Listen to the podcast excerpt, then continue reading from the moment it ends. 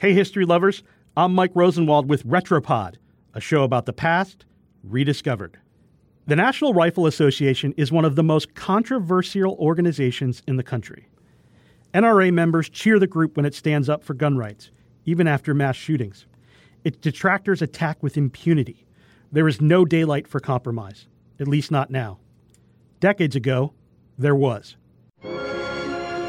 In the early 1930s, when gangsters like John Dillinger were mowing down his enemies with machine guns on the streets, Congress held hearings on a sweeping proposal to severely restrict firearm sales.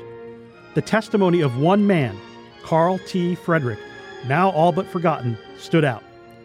According to a transcript of the hearings, Frederick said, quote, I have never believed in the general practice of carrying weapons. I do not believe in the general promiscuous toting of guns. I think it should be sharply restricted and only under licenses. Frederick's words were notable then and now because of who he was the president of the National Rifle Association. Today, it's difficult to find any reference to Frederick on the NRA's website, and it would be impossible to locate anyone connected with the organization who would say anything close to what Frederick did in confronting a crisis.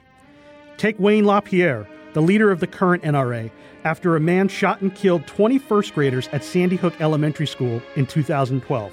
I mean, from the very start, my thought has been how little this has to do with actually keeping kids safe and how much it has to do with this decade long agenda against firearms that, that the political, some of the political class and the media have had. The NRA was founded in 1871 by two Civil War veterans, a lawyer named George Wingate and a New York Times reporter named William Church. Their primary concern was not guns or the Second Amendment. What was it? They were bothered by the bad marksmanship skills of their fellow soldiers during the war. Yes, the NRA was originally intended to promote marksmanship. Frederick, the former NRA president who testified in a congressional hearing, was a perfect fit. He won three gold medals as an Olympic sharpshooter. He was a conservationist.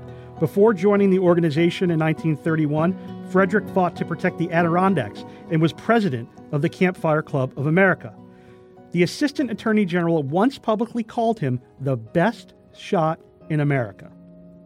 But even though Frederick was willing to compromise, he was by no means a pushover when it came to gun rights. Some of his rhetoric from back then is still echoed by the NRA. The effort to pass the National Firearms Act of 1934 is a case in point. Pushed by President Franklin D. Roosevelt, the original proposal called for registering taxing, and severely restricting access not just to machine guns and sawed off shotguns, but pistols as well. Frederick was willing to deal on the big guns, but not the small ones.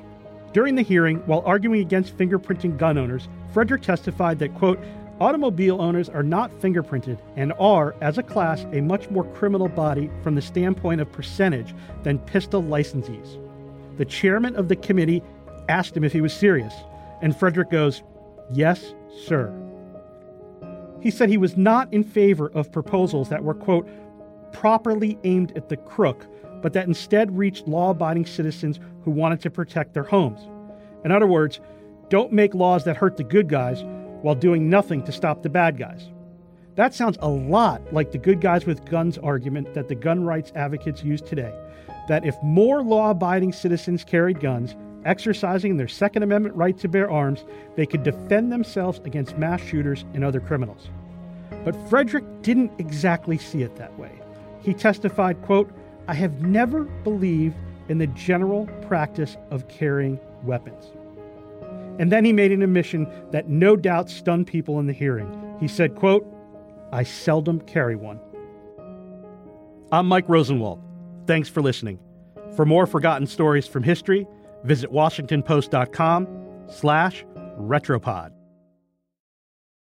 Hi, I'm Hannah Sampson, a reporter for the Washington Post By the Way. By the Way is your new digital home for travel. Find guides to the world's best cities written by local experts and discover news you didn't know you needed. Visit us at washingtonpost.com slash travel.